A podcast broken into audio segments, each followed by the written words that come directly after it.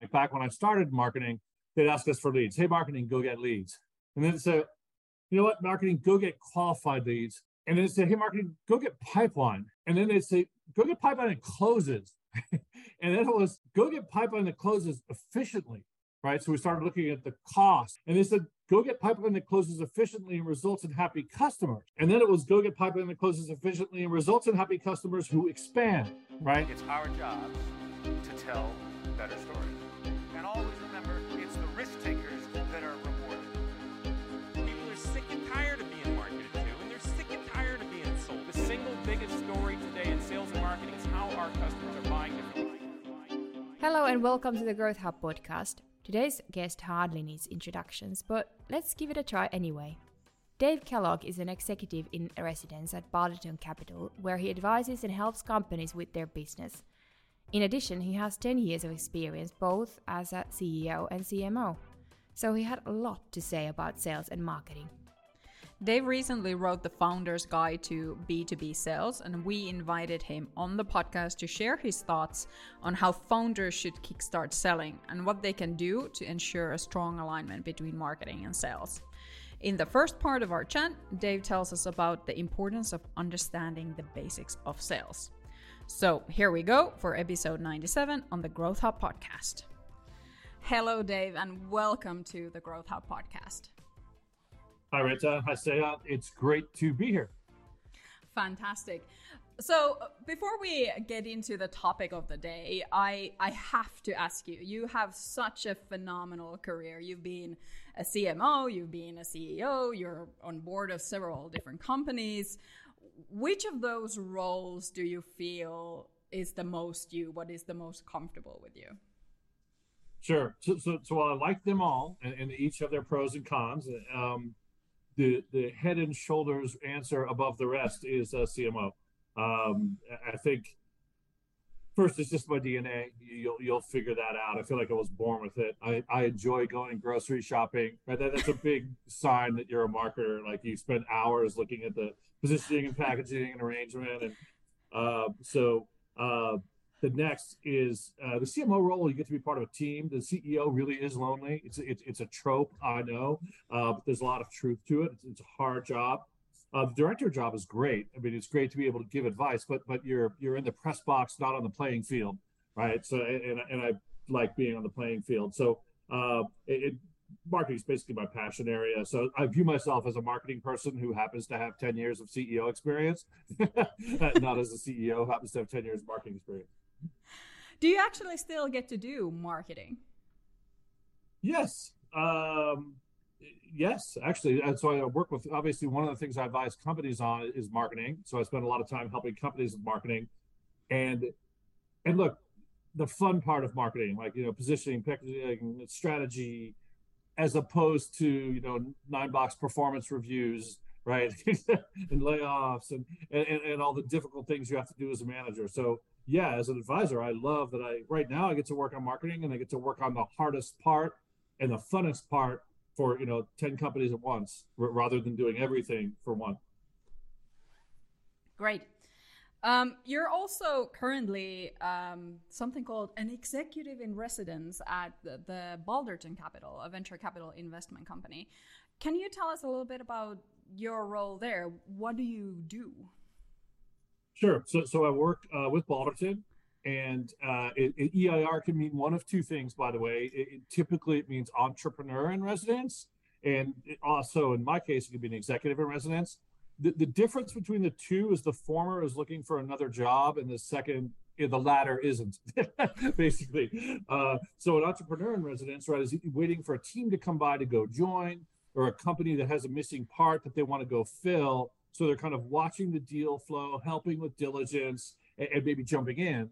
Whereas an, an EIR, executive in residence, uh, like me, I, am not really looking for another operating job. I, I want to play in the game, right? I, I want to be able to help people out, but but I'm really just hanging out at Balderton, helping companies with challenges and nothing more. As such, by the way, I do two things. One is advice, and, and the other is kind of thought leadership and content generation, which which I know we'll talk about here today the reason why we wanted to have you on our podcast as a guest is um, uh, something that you worked on last year, uh, and it came out in November, I think, and that's the Founder's Guide to B2B Sales. You were you wrote that. Um, so first of all, why a sales guide specifically for founders? So two reasons, and when when we started the project, it wasn't. Uh, but but I have a rule of thumb I, I, teach marketers, which is always start with the audience, always, uh, because marketers and people in general have a tendency to start with what's left over, right? Oh, I need to make a presentation. Oh, I have some slides left over from the customer meeting last week, or I have some slides left over from the analyst meeting last week. So I open that deck in PowerPoint or Google Slides and I start changing it, and, and that is in my humble opinion, a terrible way to, to make a presentation, right? Uh, and this is some great marketing disasters happen that way because um, you'll, you'll use those slides at the sales training, and the salespeople will say, "That sounds like an analyst deck," and it, it, it does because it is, you know. so um, as I found myself making this project, the very first thing I did was to say, "Who's the audience?" Because you're going to write the, the thing differently if it's for the head of sales, or if it's for an aspiring seller, or if it's for a CEO, or if it's for a founder um, and, and, I said, well, I think we should write it for founders. Balderton loves to be super founder friendly, right? We love to be very supportive of founders and partner with them in growing their business. So I said, Let, us do it for founders. And, and what can I further assume about founders? And the answer is in today's world, they're typically product oriented. So now all of a sudden I've got a point of view, which is, oh, wait a minute. I'm trying to take a discipline, sales, which is kind of scary and mysterious, and explain it to a founder who probably comes from a product oriented background um, and, and that was what that was the point of view that drove the whole project. So, um, based on that, um, what do actually the founders need to know about selling? So, what are the key points you wanted to give them and and want you, them to actually take on board? Founders, there's three things in my opinion. One is they just have to go do it. Right. Once again, we're back to the point of view. If I'm assuming a product oriented founder, I'm going to assume somebody who isn't necessarily comfortable with doing sales, right? Because they haven't they've spent their career in product and product management, working with engineers. So the, the first thing founders need to understand, and most but not all do, is that you know it's going to sound like a Nike commercial. You need to just do it, right? You need to get out and go sell. Whether or not you're comfortable, I don't care. you, you need to go do it. it. So that's the first thing. The, the second thing is that you know there's a there's a wide misconception that sales is about talking um, and, and, sales is not, according to some recent stats I saw, uh, it was from Gong, that sales, you know, good sellers listen 57% of the time. And, and, there's an old adage in sales that we have two ears and one mouth, use them in proportion, right? So we should be listening two thirds of the time. And so that's the second thing I think founders need to know about actually selling, right? First, you need to go do it, whether you want to or not. Second, selling is about listening, not talking. Um, in fact, my argument for really good answers to questions is simple. It gives you more time to listen. If somebody says, How does your Schmumble engine work? and it takes you 25 minutes to explain that, right? That that's 20 minutes you could have been listening. So so I explained it in terms of opportunity cost. Um, and then the last thing is just if you have to boil all of sales down to one word, it's curiosity. There's actually a sales methodology called selling through curiosity. And if you ask open-ended questions and you're genuinely curious and you listen to the answers, you could be a highly effective seller. To find the human or kind of the um, yeah the human way and gen yeah. what was it? What's the word in English? Are you losing your English? I am losing my English today. Sorry. Like being genuinely interested in someone, actually, and that shows, and not, not really like pushing, but actually pulling. I will tell you a funny story. When I was a young tech support person, I noticed the company I worked at, the two most effective sellers were the top seller and the chief architect. And, and, and, it was like there's an old movie called The Andromeda Strain where you're trying to connect a pattern between a drunk and a baby. And I was literally like, what does the drunk and the baby have in common? Like, how can these two people both be incredible on sales calls? And the answer was the seller was genuinely curious right? Because they were a top seller and they knew they needed to be. And so was the chief architect. The chief architect had no pretenses. They didn't care about anything but solving the problem. So, so everybody else is an agenda or a boss or something to worry about. But the chief architect will be like, tell me what you're trying to do. Why are you trying to do it? What, what you know? It, it, so very different backgrounds led them to the same place, which was one of extremely high sales effectiveness. You you mentioned that um, founders today tend to be tend to have a product background. I was wondering if when you talk to these founders and you work with these companies, what is the hardest thing uh, about sales for them? Is it that they're uncomfortable with it and they haven't done it, or is there is there something else? It's going to be a very subtle answer, unfortunately. But but but I think the hardest thing is look in today's world, sales has been industrialized. I'm sure we'll talk about that later. And it, it's easy to kind of over industrialize sales in the founder's mind. Like, what does that mean? A, founder can show up and go, "Oh, sales is a funnel. Great, I understand funnels, um, and funnels have layers, and layers have conversion rates. And if you're not careful, you might think that your funnel is linear. And, and what I try to teach founders is that if you happen to sell electronic toothbrushes online, you may have a linear funnel because somebody sees an ad, they click on it, they go to a landing page, they either click or don't, they watch the demo, they either buy or don't, and it's done right? That's what I would call linear funnel. In B2B software, the reality is look, our Excel models are going to be funnels. The world, the better model is a popcorn machine, which is we never know. We have all these kernels in, we have all this heat that we're applying underneath, and the kernels are kind of popping out randomly. And, this is in marketing the attribution problem. Attribution is literally like looking at a popcorn machine, watching a kernel pop, and saying, what made that kernel pop? I love I, that. I love that. I, I love that. I will. I'm, I'm going to steal that and use that example everywhere. Me too. I love it. So that's that's the problem they have. They mm. could be so linear, and it's like the linear is just a model, right? The reality is the popcorn machine. So that's hard for them because because they can go, oh, I love this sales stuff, because that funnel is super easy for them to understand. It, unfortunately, it's not reality. Right. So if a founder does not have a background in sales, what does it take for them to become become a good salesperson or the chief salesperson if they're the only one who's selling at the beginning at least?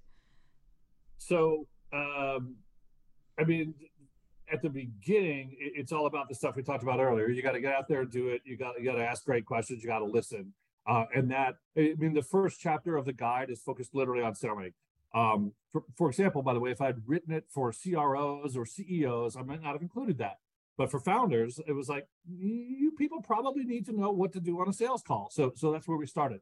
Um, I think you know the question leads to the question of when do we go from kind of founder-led sales to sales-led sales because because I actually think those three things alone will take you a long way in founder-led sales and, and, then the question is at some point we need to hand off right to sales-led sales and so we need to hire sellers so to answer that question, I think it's about kind of three things. You know, plan it, do it, manage it.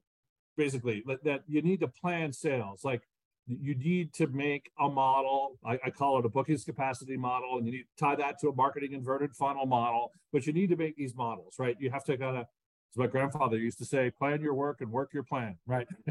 so, so you need to do that. Um, then you need to go out and do it, right? So, so you need to be involved in sales calls, as we discussed. A lot of founders are a little overeager to hand that off too early. And, and, you know, when do I stop selling? Answer: never. Right? Oh. You'll always, in my opinion, you should always be selling. Um, and then the last is just managing it. And managing sales is hard. And, and in fact, the nuance there is while I talk a little bit about managing sales, I actually also talk about how to manage your CRO because that that once again, if you're a founder CEO, you're not a first line sales manager. I don't need to write a guide on how to manage a sales team. I need to write a guide on how to manage your CRO, which could be quite challenging. Mm. So, so, so, those three things. So, would you actually say that that advice applies to um, other people as well, like us marketers? So, I think you know, and I think in general, yes. I mean, first, I'd say the guide for sure applies to marketers because the more marketing understands about sales, the better. Um, I think the planet do it, manage it advice is pretty CEO specific. Uh, the do it advice is not right. And, and, by the way, one of the nice things today is even if you can't go on sales calls, you can listen to them with tools like Gong or Chorus or Jiminny. You can drop yourself basically right in the middle of the football match, like standing on the field, right, watching things happen around you, um, and that is super powerful. So, so I think that aspect is critical for everybody. Um, in, in terms of the managing it, um, it's a little bit harder if you're sitting in another chair. I think it would be useful to you to understand how sales should be managed, uh, and even for a seller, you know, I'll, I'll give you a concrete example. One of the more common mistakes made in early stage startups is they try to do everything in one phone call. So once a week, they'll say, let's talk about the pipeline, let's talk about the forecast, and let's talk about the the Acme deal and how we're going to win it. And in my mind, those are most professional sales managers' minds, those are actually three different meetings. A pipeline scrub should be about the pipeline, or we just look at every opportunity. A forecast call should be about the numbers. Where, where are we going to land this quarter, right? Um, and a deal review could actually be a fairly large meeting where we're pulling people from across the organization to say, we're going to tell you about this deal. In some ways, a brainstorming session. What? How do you think we can win it? And, and just because the focus and the energy of the audience is different in those meetings, they should be separate. And, and whether you're the boss in charge or a participant, you should raise your hand and say, we should make this a dedicated meeting. We, this deal review is awesome. We should do it, you know, we should do it for an hour and a half and we should do it for three deals a week. I think that's a really great point, and it's something that um, I personally it was almost like a mind blown situation. I I'm a I'm a marketer, and I am still a marketer, but I did um, a degree in sales management and international sales, and I think that was one of the most eye-opening two years of my life because then you know everything was about sales and and all these people came to talk to me about what how they do and how they manage sales. And that has actually really really helped uh, even after the degree when i'm working with clients and their sales teams and so forth. So i do i do agree and i do recommend that marketers also understand not only sales in general and pipelines and things like that but also the managing part of it so we should all do like a sales degree. I no, not necessarily degree. Uh, maybe I should give you the, the uh, opportunity to answer that. Look, I think the more marketers can understand about sales, the better. I think it's really hard to do purely by empathy, right? Like imagine you had a quota. It's not quite the same. Um, so I think hearing from people who did and hearing from people who managed is great. Um, there's a book whose name, of course, I can't remember right now that I was trying to look up. That if, if you're a marketing person and you only, it's mentioned in the sales guide. So here's our incentive to read the guide. Um, but if you only had one book to read on sales, it would be that. And I'm going to try and find it. Uh, I'll try and find it. Oh yeah, there. Uh, I got John McMahon wrote the book. I just need the title. Ah, the qualified sales leader. And the first, so I think marketers and sellers should read the qualified sales leader because the first few chapters is very much kind of a walk in the footsteps approach. It's not theoretical. It's not looking down from above. It's kind of dropping you into the scene. um, and it's great for building empathy. Uh, so a fantastic book. If I had, other than my guide, of course, uh, if I only had one book to read, uh, I'd go to the Qualified Sales Leader. Okay. Um, actually, uh, we've been talking about founders and what does it take to for the founder to be good at sales. But if we think about this more generally about you know the sales force today, what do you think makes a good salesperson today? The good salesperson today, um, I think first it's going to be I want to say a modern salesperson, a listener, not a talker, right? It, uh, second, I'm, I'm, going to be a little bit consistent in my answers, but it makes things simpler, I think. But they need to be good at listening. They need to be curious. Um, I, I'll just give a demo of curiosity because because people may not understand what I mean by curious. I, am going to just fire a bunch of questions at you to, as a demo. So here we go. I'm curious, why did you decide to do this evaluation? I'm, I'm curious, who else are you evaluating? I'm curious, what other what process will be using to conduct the evaluation? I'm curious, do you have any spreadsheets, templates, or artifacts you're using to run that process? I'm curious, what are the impacts of the problem we're trying to solve downstream? I'm curious, does the CFO know about this process? I'm curious, have you ever bought a deal of this size before at this company, right? Uh, I'm curious um, about the approval process. Who is involved in the approval process?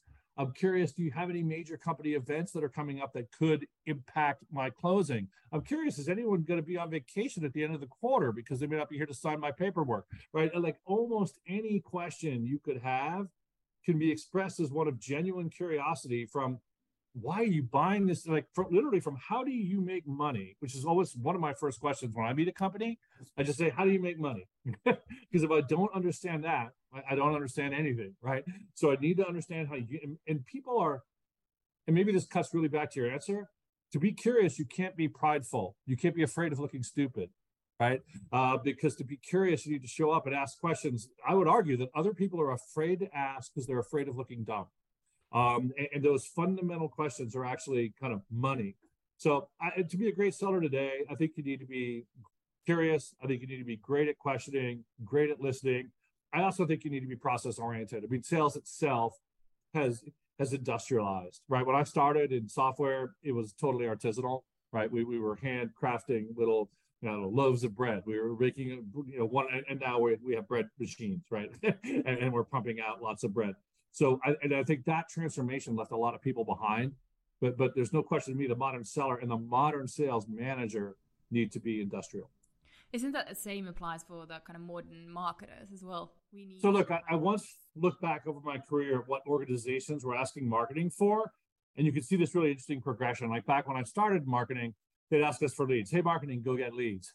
And then say, you know what, marketing, go get qualified leads and then say, hey, marketing, go get pipeline. And then they say, go get pipeline that closes.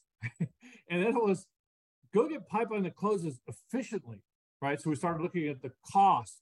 And they said, go get pipeline that closes efficiently and results in happy customers. And then it was go get pipeline that closes efficiently and results in happy customers who expand, right? And in each case, we're taking marketers further and further down the accountability funnel. So it's been a fun journey, but that to me is literally 35 years of marketing. And let's not forget churn. Oh, uh, yeah. Well, mm. yeah, that's Ma- true. Customers marketing. who expand and don't churn. Or I could exactly. net it out to customers who get a high NRR. well, we oh, want God. to talk, we want to talk about sales and marketing and their alignment a bit more. But before we get to that topic, I I I really want to talk, ask you about something um, still related to sales skills because when you did list your the the most important skills that you thought that salesperson um, needs to have. What i'm hearing is you there were a lot of people skills and how to communicate and interact and things like that but for example you know reading through academic research at the moment one of the big concerns there is that you know salespeople don't have the digital skills or the skills to u- use digital tools and that's kind of hindering hindering them back. So i'm wondering uh, from your point of view uh, how much has technology changed selling? Has it changed it at all? And how how important do you find um, these kind of technological skills for salespeople to have so so so as we alluded to earlier, sales has changed radically, right, over, over the past 20, 30 years. Um, and if you had to summarize that in, one word, it's from artisanal to industrial. Um, and and that change is really hard on people, right? Imagine you're you're a crafts person who builds high quality whatever's one at a time, and, now all of a sudden you need to pump them out in volume. It, it changes everything. It's not a small change. Um, the first thing it does, I remember the first time, it was probably the mid 1980s, the first time I heard the phrase quality is about process. And I had no idea what it meant. I was like, what does that mean?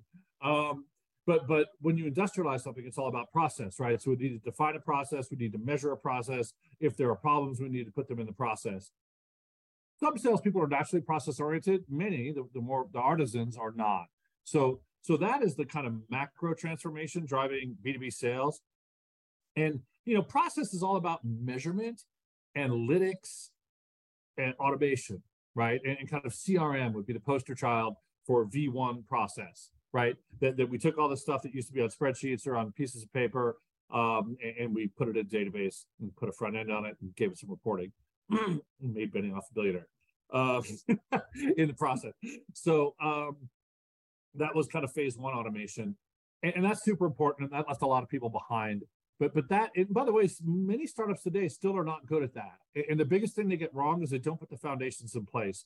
You know you'll ask them what a stage two opportunity is and they want to have a good definition. Or you'll ask them the exit criteria. My, my favorite is one company i worked with had like five exit criteria for stage three and i read them all and i was like you do know that I could win the deal before getting all of your five exit criteria for stage three, right? I could literally win the deal. it would be easier to win the deal than it would be to do all of these things. So, um, and that's not good foundations, right? Because if you want automation in place, you need to have the whole thing is built on a, a foundation of definitions and standards. What, what, what does it mean to be upside? What does it mean to be pipeline? What does it mean to be stage three? What does a June 30th close date mean? What does $250,000 opportunity value mean? Right? Each of those things, the meaning could be slightly different.